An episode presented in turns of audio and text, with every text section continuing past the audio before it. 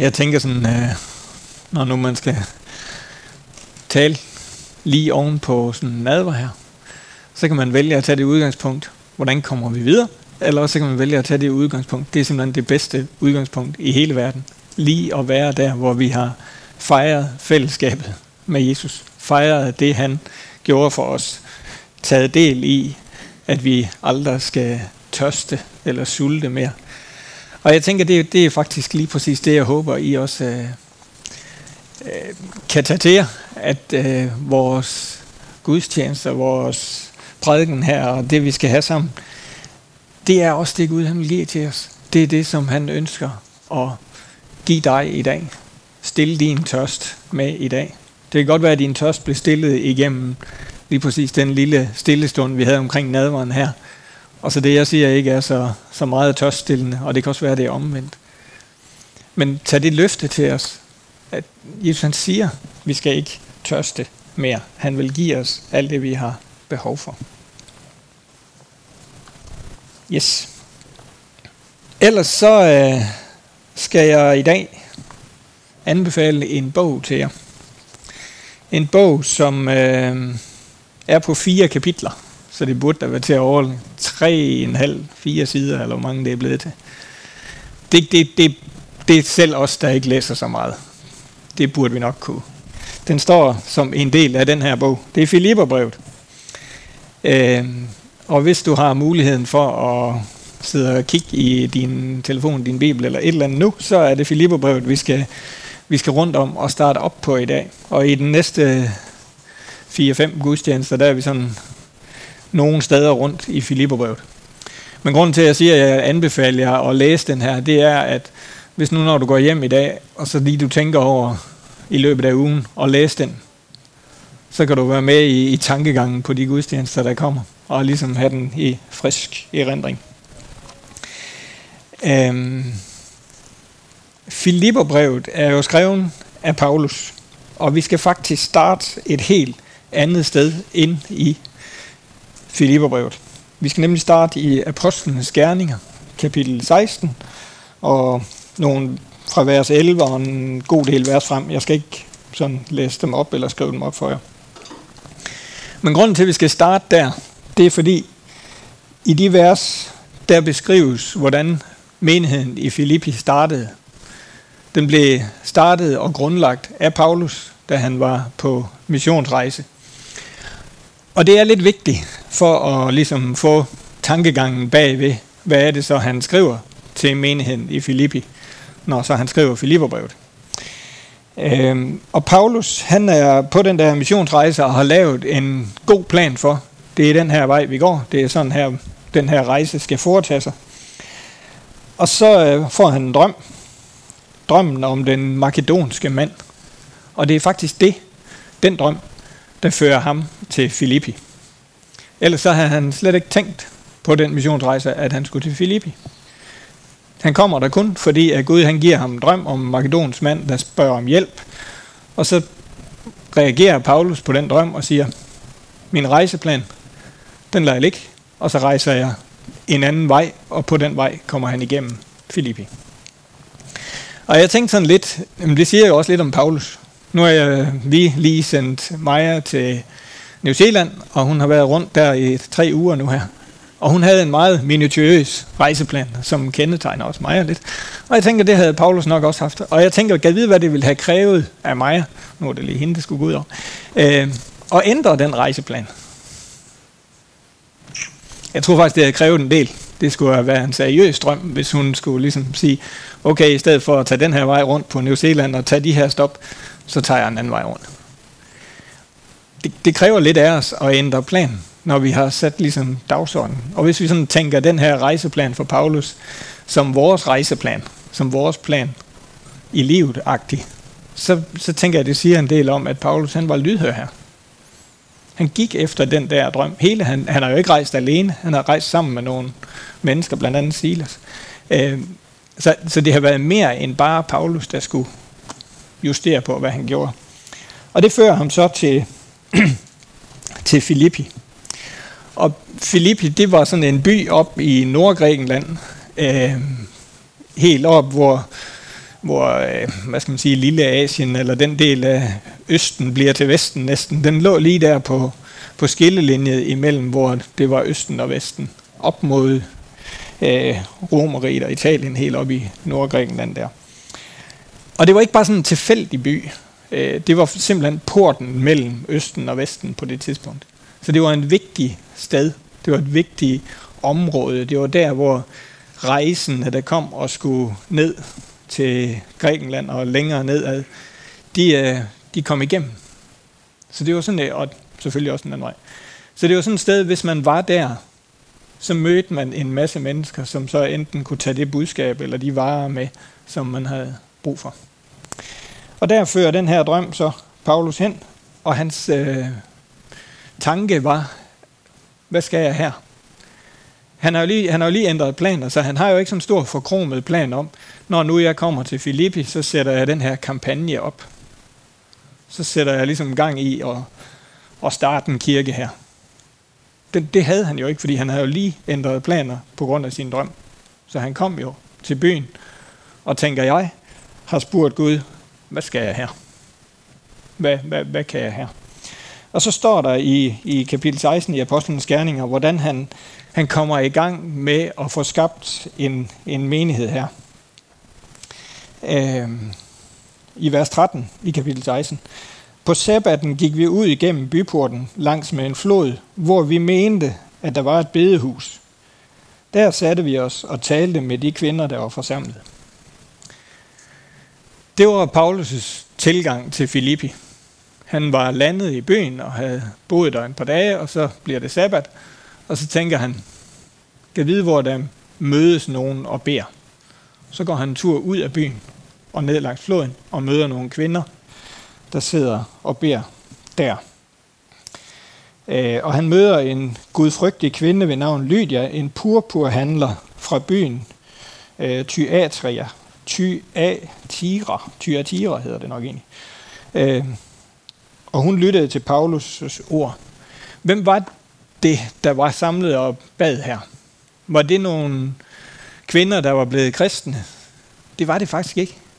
Det var faktisk hende her, øh, purpurhandleren, hun var kommet over fra Tyrkiet, og var egentlig konverteret fra, hvad hun nu kom fra der, til jødedom. Og var egentlig jøde, og var egentlig i gang med at bede med sin baggrund som jøde.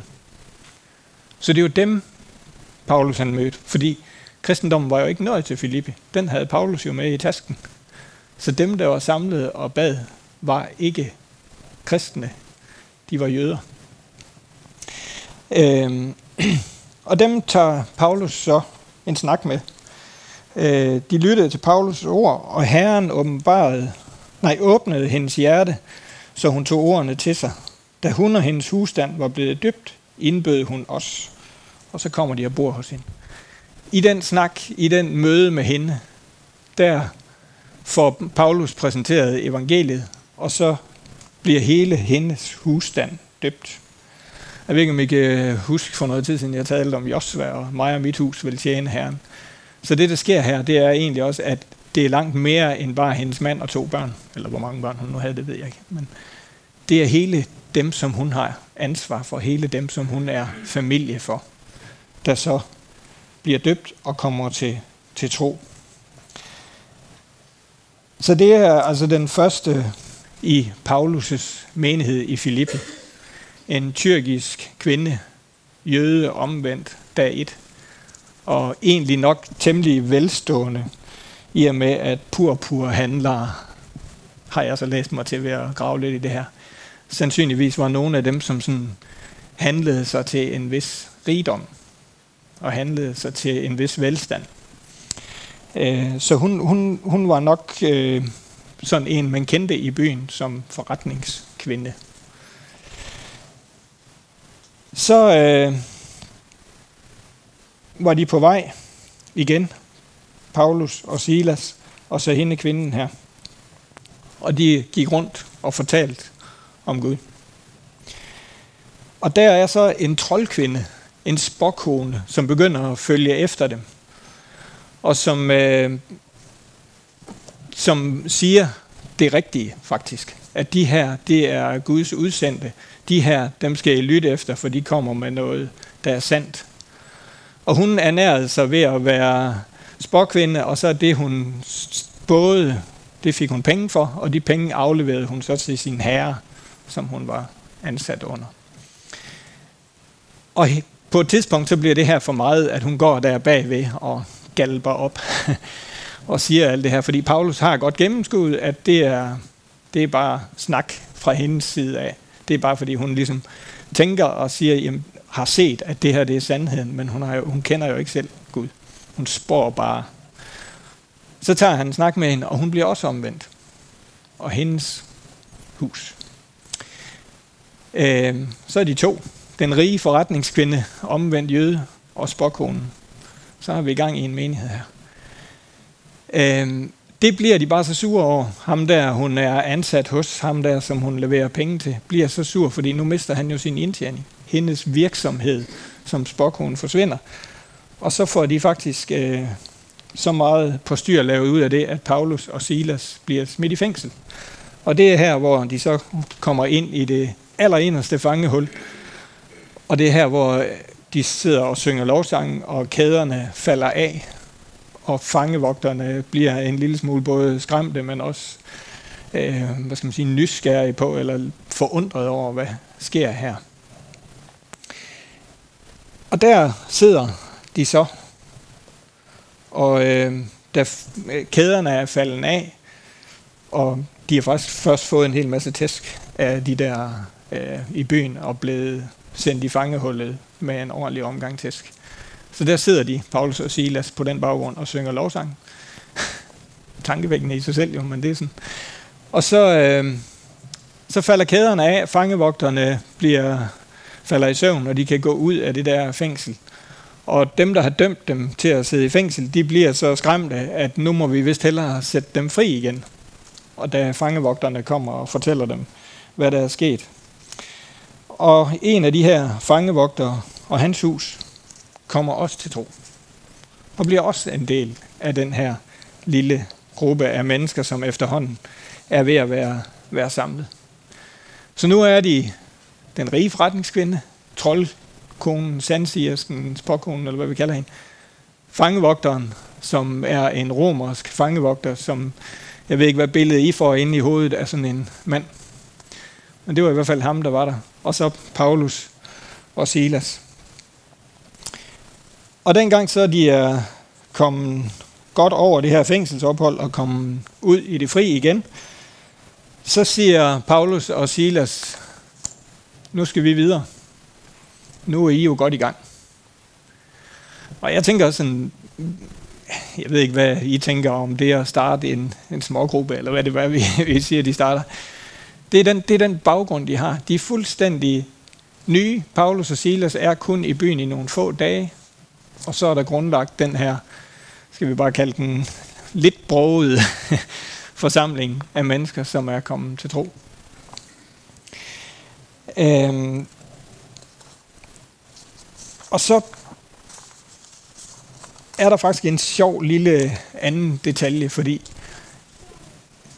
nu er vi så ved, hvor Paulus og Silas rejser videre, og vi kan sige, at nu skal han så til at skrive Filipperbrevet. Der går bare 10-12 år imellem Apostlenes Gerning og 16, hvor vi har været nu, og alt det her, det sker. Og så til Paulus skriver Filipperbrevet. Og hvor sidder han og skriver Filipperbrevet? Det gør han jo så, fordi han er kommet i fængsel igen, for at sige en hel masse om Gud. Han sidder i Rom og skriver Filipperbrevet og skriver til den her menighed. Nu skal jeg ikke trætte jeg med den kringlede historie, men i mellemtiden er Lukas, lægen Lukas, som har skrevet Lukas evangeliet og apostlenes gerninger, blevet en del af den her menighed.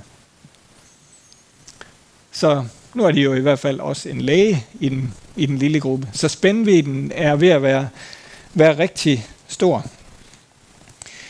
Øh, og det er, så, det er så dem og den her forsamling og den her øh, gruppe af mennesker, som nu har været i Filippi og dannet noget, der kaldes menigheden i Filippi over de sidste 10-12 år. Og jeg tænkte sådan lidt parallelt til din frikirke her. Hvor længe er det sådan nogenlunde siden, at man sagde, at nu går vi fra at være en lille gruppe her til at være en menighed. Det er 15 år siden måske, er det? Sådan cirka. Men i hvert fald så har de nok været kirke lige knap så længe, som, som vi har her, ud af den sammenhæng. Øh, og dem skriver Paulus så Filipper brevet til. Øh, ja. Og så kan vi jo passende blade om i Filipper brevet.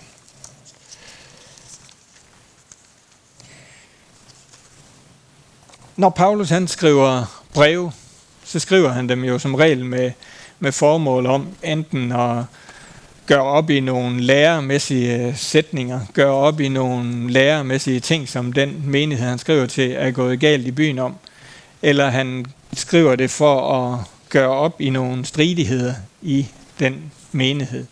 Eller han skriver for at gå imod en, en vranglærer, som er sneen sig ind i en eller anden menighed, og så riser han ellers op, hvordan det hænger sammen. Men det gør han bare ikke i Filipperbrevet. Den her menighed, den havde ikke brug for at blive lærermæssigt i rettesat, åbenbart. Det havde de kloge over i Kolossenserne, eller i Hebræer, nej, i, hvad hedder det, Romerbrevet. De andre, hvor der er meget lærerstof i, fordi de har ligesom brug for at blive sat på plads i forhold til det. Det havde de åbenbart nok styr på, ifølge Paulus, i den her meget brogede menighed af mennesker, som jeg godt kunne tænke kommer til med en enormt forskellig tilgang til det at tro. Både på grund af, at jamen, en kommer fra en, en jødisk baggrund, en anden kommer fra en romersk øh, hvad hedder han, fangevogterbaggrund, og en tredje er læge, Lukas, som er meget lært. Og deres sådan hverdag må have set meget forskellig ud, de her mennesker, der så kommer til tro. Alligevel, så er det en flok, som Paulus han i Filipperbrevet skriver opmundring til. Det er sådan overskriften. Han opmuntrer dem igen og igen igennem det her brev. Opmuntrer dem til at stå fast i det, de har, har taget til sig, at stå fast i deres tro og stå fast i deres fællesskaber. Og hvad nu ellers, stå fast i deres glæde over Herren. Det er jo længere hen i Filipperbrevet, der står det der meget kendte vers. Glæd jer i Herren. Jeg siger igen, glæd jer. Øhm, og nu skal vi prøve at læse bare lige vers 1 og 2 til at starte med. Der skriver Paulus, fra Paulus og Timotius, det er fordi de sidder sammen i fængslet i Rom der, og så kan de skrive til dem sammen. Kristi Jesu tjener, til alle de hellige i Kristus Jesus, jer der bor i Filippi, samt tilsynsmænd og menighedstjenere. Noget være med jer og fred fra Gud, vor far og Herren Jesus Kristus. Paulus han vælger at skrive til dem som Herren Jesu Kristi tjener. Og i modsætning til mange af de andre breve, hvor Paulus han har brug for ligesom at sige, jeg er apostel, hør nu på mig, altså ligesom pege på hans myndighed, så gør han præcis det modsatte her. Han sætter sig selv, jeg, den tjener jeg er, skriver til jer. Han, han, han undertoner eller underbetoner sin stand i forhold til dem, eller sin øh, skal man sige, ret til at skrive til dem. Over for de andre menigheder er hans selvtillid jo kæmpestor. Der er ingen, der er som mig, og Paulus jo sådan ry for at sige i nogle steder. Det gør han slet ikke her. Han tager tjener skikkelsen på. Og så skriver han til alle de hellige i Kristus Jesus, jer der bor i Filippi, samt tilsynsmænd og menighedstjenere. Og hvis vi sådan overvejer den måde at begynde et brev på, hvis nu vi skulle skrive til kommunalbestyrelsen, så vil vi nok tage de vigtige først, til borgmesteren og så, så, så, så videre. Ikke? Det gør han ikke. Han skriver til alle de hellige, og så også lige de der, som har en titel. Han, han, I det her brev vender han tingene fuldstændig om. Han, han sætter fokus på de her helt almindelige mennesker, som er blevet et i Kristus. Og han tager al rang ud af, af det, som han skriver. Han tager al sin status ud af det. Og med den viden om, hvem de var, så tænker jeg, at det giver jo utrolig god mening, at han ikke fremhæver nogen frem for nogen andre, men at han fremhæver at deres enhed er i Kristus. Fordi jeg kan godt se, at det er måske den største fællesnævner, de her mennesker har. Det var ikke, som jeg har læst en, der skrev, det var ikke menigheden for omvendte fængselsbetjente, eller menigheden for forretningskvinder fra Tyrkiet. Der var ikke ret meget fællesnævner, ud over at de var et i Kristus. Og det er det, som Paulus han understreger i sin start af det her brev.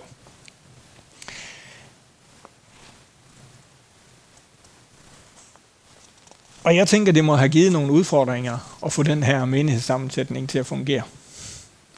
Vi kan tænke i vores eller sådan meget homogene sammensætning af menighed her, der har vi også en hel masse forskelligheder, hvor vi kan tænke, jamen, hvordan får vi lige det til at gå op, så vi alle sammen kan være her på den gode måde. Det må virkelig have været i praksis et, en udfordring for dem. Og så siger han, alle dem, der er et i Kristus. Alle dem, som er i Kristus. Og hvad, hvad er det at være i Kristus? Hvad er det at være i Kristus? Det er jo ikke til alle dem, som taler godt om den her menighedsforsamling.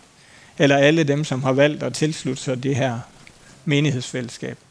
Nej, det er alle dem, som er i Kristus.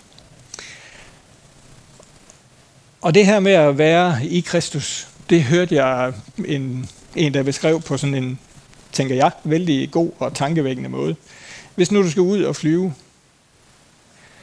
øh, så har du jo ligesom brug for en flyvemaskine. øh, og så kan man jo så vælge at gå hen til den her flyvemaskine og stå og, og, og kigge på den og vide, at det er en flyvemaskine, og at den, den flyver og se, at den letter. Men man kommer ikke med. Man kommer ikke i den der flyvemaskine. Fordi for at vi kan flyve, for at vi kan komme derhen med flyvemaskinen, som vi vil, så er vi nødt til at træde ind i den. Vi er nødt til at blive en del af den, uden at være den. Og det er så billedet på det her med at være i Kristus. At vi træder ind i det, han er, for at få del i den kraft, som kan føre os derhen, hvor vi vil. Uanset om vi træder ind i flyvemaskinen eller ej, så er flyvemaskinen jo den samme. Så er flyvemaskinen jo lige kraftfuld og lige fascinerende. Og det her med at, at komme op og flyve, øh, udover det kræver, at vi træder ind i flyvemaskinen, så kræver det jo også en vis grad af tillid til, at det fungerer. Til, at det virker. Det her. Sådan har jeg det i hvert fald. Altså jeg skal ligesom på vejen ind beslutte mig for, jamen jeg tror godt på, at de her x antal tons, de kan flyve lige om lidt. Selvom det egentlig ikke giver en hel masse øh, logisk mening, fordi jeg kan ikke helt lave det der ingeniørstykke, der siger mig, at nu er jeg overbevist. Så det er en tillidssag at stille sig ind, eller sætte sig ind i den der flyvemaskine, og så tro på, at den, den kraft, den har, er stærk nok. Og lige så vel er det en tillidssag at være i Kristus. En tillidssag at sige, når vi deler nadvaren, så har vi del i ham, i den kraft, som skal til. En anden ting, der er, der er nødvendig for at kunne være i Kristus, for at kunne træde ind i flyvemaskinen, det er, at billetten er indløst. At vi har det der boarding pass, som skal til. Og det siger Bibelen jo til os igen og igen, hvad vores, vores boarding pass i forhold til at være i Kristus er. Det var jo troen, præcis ligesom de her mennesker, Paulus mødte da han kom til Filippi. Da de hørte, hvad han sagde, da Gud åbenbarede sig for dem, og da de kom til tro, der var de de hellige i Kristus. Og det er jo også vores øh, billet, boarding pass. Det er vores, øh, hvad skal man sige, adgang til ham i troen.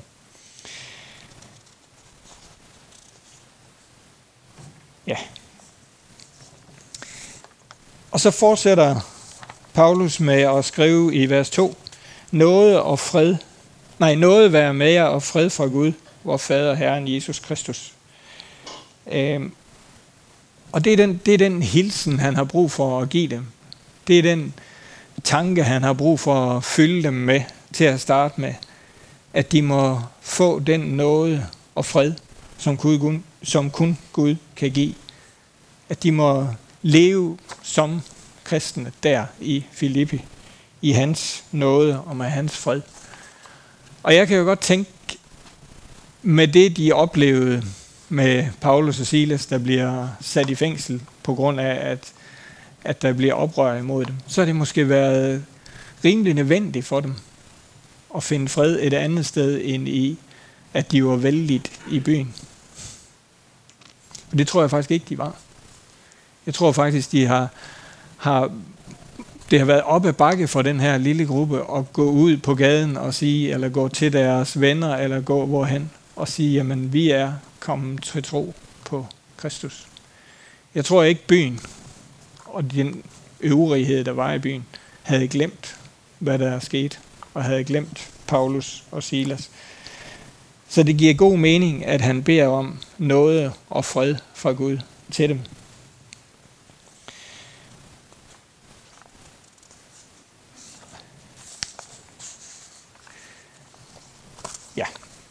Inden jeg går videre, så kunne jeg godt tænke mig at lave sådan en lille parentes her. En lille parentes, der siger lidt om det at arbejde med Filipperbrevet, og det at arbejde med, nu har jeg brugt en masse tid på at beskrive en anden virkelighed, den her, eller det her brev, det er skrevet i.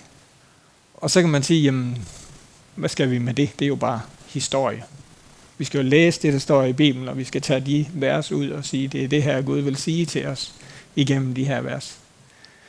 Øhm, hvad skal vi med al den her baggrund og al den her historie? Og historien om, hvad det var for en gruppe af mennesker, som, som Paulus han skrev til.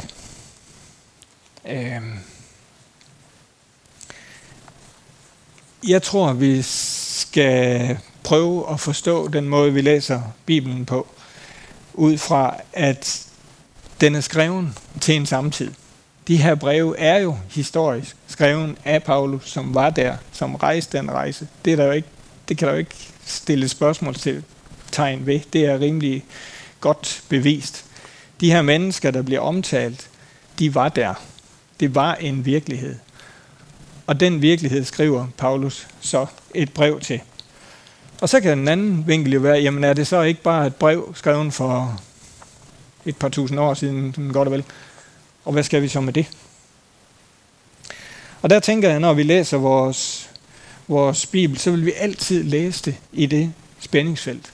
Når vi læser, uanset hvorhen i Bibelen, så vil det være i spændingsfeltet imellem, øh, at det er, det er skrevet historisk, hvor det er skrevet, men det er også skrevet evig gyldig. Og jeg tænker ikke, at vi nogensinde bliver kloge på og kan skille ad og sige, at det her hører historien til, og det her hører den evige, gyldige øh, sandhed, Gud vil fortælle os igennem Bibelen til. Det er smeltet godt og grundigt sammen, og det er inspireret af Guds hellige ånd på en måde, så jeg tænker, at det historiske nemt kan blive eviggyldigt, og det eviggyldige nemt kan være en del af historien. Men vi, vi er nødt til at læse Bibelen, læse Filipperbrevet, i den spændingsfelt der, og sige, jamen, troværdigheden til, at det her er Guds ord, tages ikke væk, fordi det er historisk. Fordi det er skrevet ind i en sammenhæng. Troværdigheden og, og det Gud kan sige til os igennem øh, Filipperbrevet bliver måske endda endnu større, når vi forstår sammenhæng. Når vi forstår, hvad var det, Paulus han talte til? Hvorfor havde han brug for at bede om noget og fred for dem? Hvorfor havde han brug for at opmuntre dem? Måske fordi det var op ad bakke at være menighed lige der. Fordi de mødte modstand i deres tro, i deres liv. Og så havde det her opmuntrende ord til menigheden i Filippi måske endnu større øh, gennemslagskraft ind i mit liv. Når han har brug for at sige til dem, I er et i Kristus, der er ingen af jer, der er diskvalificeret. Jamen så giver det for mig rigtig god mening at vide, at den rige purpurhandler, som har været en tur over jødendommen for at komme til tro, ikke er diskvalificeret. Der er ikke noget i hendes liv, der gør, at hun ikke kan være i Kristus. Fangevogteren, som jo garanteret har en god del piskeslag måske på samvittigheden af mennesker, Han er heller ikke diskvalificeret. Og så videre. Så jeg tænker, hvis vi læser vores Bibel og Filipperbrev i det der spændingsfelt, i tanken om, at det er skrevet historisk, men det har også eviggyldig øh, værdi, det har også eviggyldig tale til os, så bliver det bare endnu mere stærkt. Bibelen er også skrevet i et spændingsfelt imellem det virkelige og det åndelige. Det er sådan en anden spændingsfelt, vi kan tage. Der er beskrevet en virkelighed. Og man kan godt tænke nogle gange, hvorfor, hvorfor er der så meget øh, detaljer beskrevet i Bibelen? Hvorfor er det vigtigt at vide, at Paulus gik ud af byporten og ned langs floden, og der mødte han nogle, nogle kvinder? Spændingen imellem den der beskrivelse af virkeligheden, og så den taler åndeligt til os. I stedet for at lade dem blive modpoler, så kunne vi jo prøve at tænke, hvordan er det, de øh, styrker hinanden? Hvordan er det, vi, vi får den åndelige øh, dimension endnu bedre frem ved at vide de her ting, som er historiske. Så spændingen mellem det virkelige og det åndelige. Og så den sidste af de der spændinger, det er spændingen imellem det billedlige og det faktuelle, og det er måske ikke sådan det, det mest øh, gennem, eller det der det sådan skinner mest igennem i Filipperbrevet, men det skinner jo rigtig meget igennem andre steder i Bibelen. Hvornår er der talt i et billede af et eller andet? Var Moses for eksempel, da han står ved den brændende tornebusk, var det bare et billede på et eller andet, eller var det fakta? Og der er jo rigtig mange syn på at læse Bibelen. Jamen det er bare skrevet som en, en historie, der skal fortælle os noget. Det er ikke fakta. Og jeg tror, der er steder i Bibelen, lignelserne, det er jo ikke, det er jo Jesus, der bruger billeder på et eller andet. Billeder, som han beskriver, hvordan er, og så overfører han det åndeligt. Så jeg tror på, at der er masser af de her faktuelle ting i Bibelen, som også er billeder på noget åndeligt i vores liv. Øh, og det kan godt være, at det er præstenørderi, det ved jeg ikke, men det at læse Bibelen med de her briller på, tænker jeg i hvert fald giver mig nogle gange andre oplevelser af de vers, jeg så læser, end hvis ikke jeg har tanken med om, at der er de her spændingsfelter. Der er spænding imellem øh, det historiske og det evige gyldige. Hvis jeg kun kigger efter det historiske, så bliver Bibelen jo fattig. Hvis jeg kun kigger efter det evige gyldige, jamen så kan jeg drage nogle sandheder ud af nogle enkeltvers, som er forkerte. Fordi det, der var brug for, det var egentlig bare en beskrivelse, for at jeg kunne forstå resten. Ja.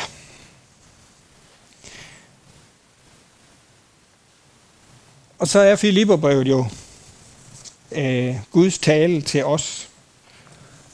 Den er jo sat ind i Bibelen, for at vi skal hive noget ud af den, for at vi skal få lov til at få et endnu større og bedre billede og forståelse af, hvem Gud han er.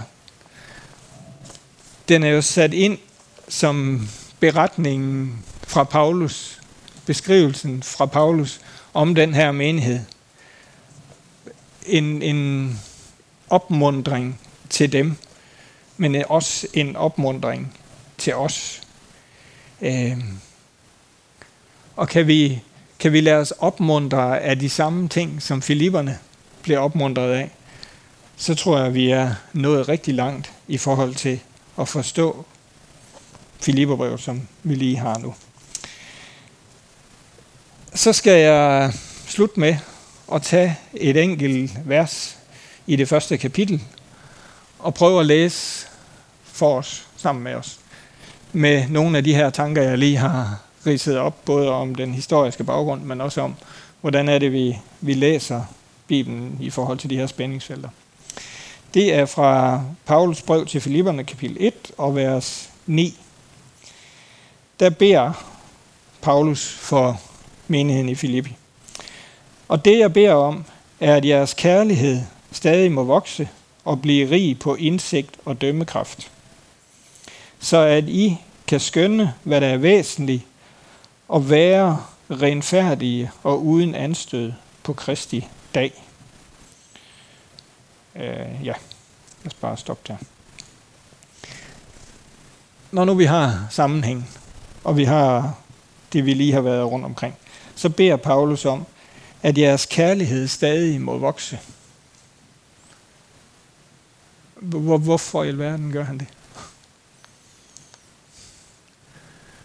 Måske fordi, at den her forsamling af mennesker havde brug for Guds kærlighed. En ekstraordinær kærlighed til hinanden, for ikke at der skulle blive splid imellem dem. For ikke at de skulle blive optaget af sig selv og af deres dagsorden.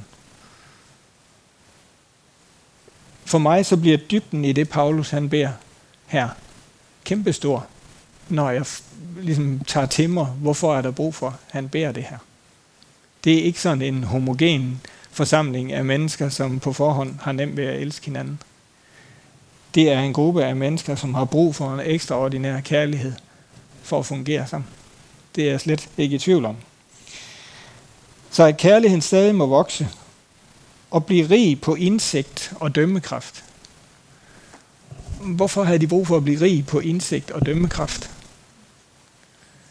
Ja, for det første så skal vi jo forstå, når Paulus han skriver til de her mennesker, så har de ikke været på bibelskole, og de har ikke øh, læst Bibelen. Den er først ved at blive skrevet. De har gået 13 år fra Paulus han mødte dem. Mødt nogle andre mennesker, der har kommet og fortalt dem noget, og sådan arbejdet så videre ind i det at tro. Og på den vandring, på den tilgang til det at tro, der kan jeg sådan set godt følge Paulus i, at der er brug for, at de bliver rige på indsigt og dømmekraft. Fordi det her, det kunne sagtens løbe af sporet, tænker jeg, hvis ikke de har indsigt og dømmekraft. Fuldstændig på linje med, at vi kan løbe af sporet, hvis ikke vi får del i Guds indsigt og dømmekraft så I kan skønne, hvad der er væsentligt, og være renfærdige.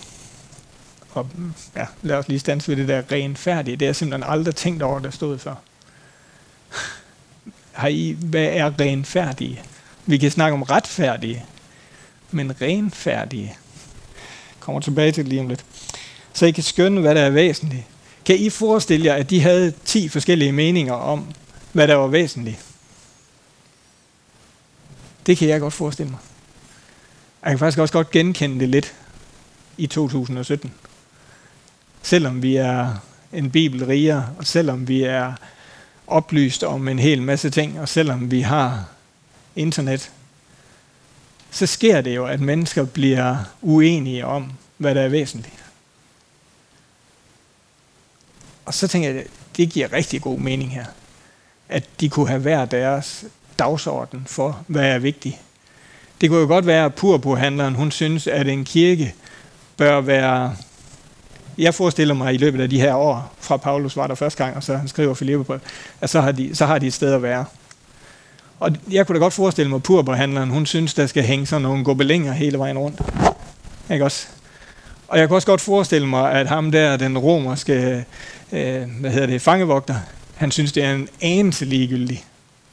Jeg vil hellere have de der kæder, som sprang hængen på vejen, som Paulus og Silas de sad i. Så lad os mindes det. Det var her, jeg synes, det var væsentligt. Det gav mening for mig. Så lad os pynte kirken med dem i stedet for. De havde virkelig brug for at skønne, hvad der var væsentligt. Godt, vi er ikke som disse mennesker, som min far og mors gamle nabo sagde. Når han sad i sådan en kaffeslapperas hjemme i et eller andet hjem, og der blev diskuteret nogle andre, og så kom han en gang imellem med sådan en stille bemærkning. Ja, det er godt, vi ikke er som disse mennesker. Underforstået, at det er vi jo nok. ja, vi har brug for at skønne, hvad der er væsentligt. Og det beder Paulus om for de her mennesker i Filippi. Øh, så vi kan så beder han om, at de kan være renfærdige og uden anstød på Kristi dag. Og så, så kommer vi til det der renfærdige. Og jeg har ikke kunne, jeg har ikke kunne slå mig op, hverken på Wikipedia eller nogen andre steder, hvad renfærdig det betyder. Så nu får jeg min udlægning af det. De er helt færdige og rene. set med Guds øjne. Set med, med Jesu øjne, set med Guds øjne, så er de rene. Der er ikke mere, der skal gøres, for at de kan være i ham. De er ikke retfærdige i egen kraft. De er blevet rene, og det er færdiggjort. Det er sådan min lommefilosofiske udlægning, og nu kan jeg også håbe, at jeg kan gøre jer så meget, ah, kan det nu passe, at I går hjem og finder ud af. Men renfærdige, jeg tænker faktisk, det, det, det er jo fantastisk ord. Lise, hun har. Hvad siger du? Fantastisk som har en ren sjæl og levevis. Okay? Så det var mere, end jeg havde kunne google mig frem til. Håber, det stemmer med det, jeg sagde lige før. Den rene sjæl får vi jo i hvert fald i, i Guds forstand kun igennem tro. Kun igennem det at komme til Kristus. Igennem troen og dåben, hvis vi sådan skal holde os til det, der så bliver præsenteret for os længere hen. Øhm, det var sådan en tanke om at tage det ene, to vers var det, og prøve at læse lidt ind i den forståelse og sammenhæng, jeg har prøvet at skabe.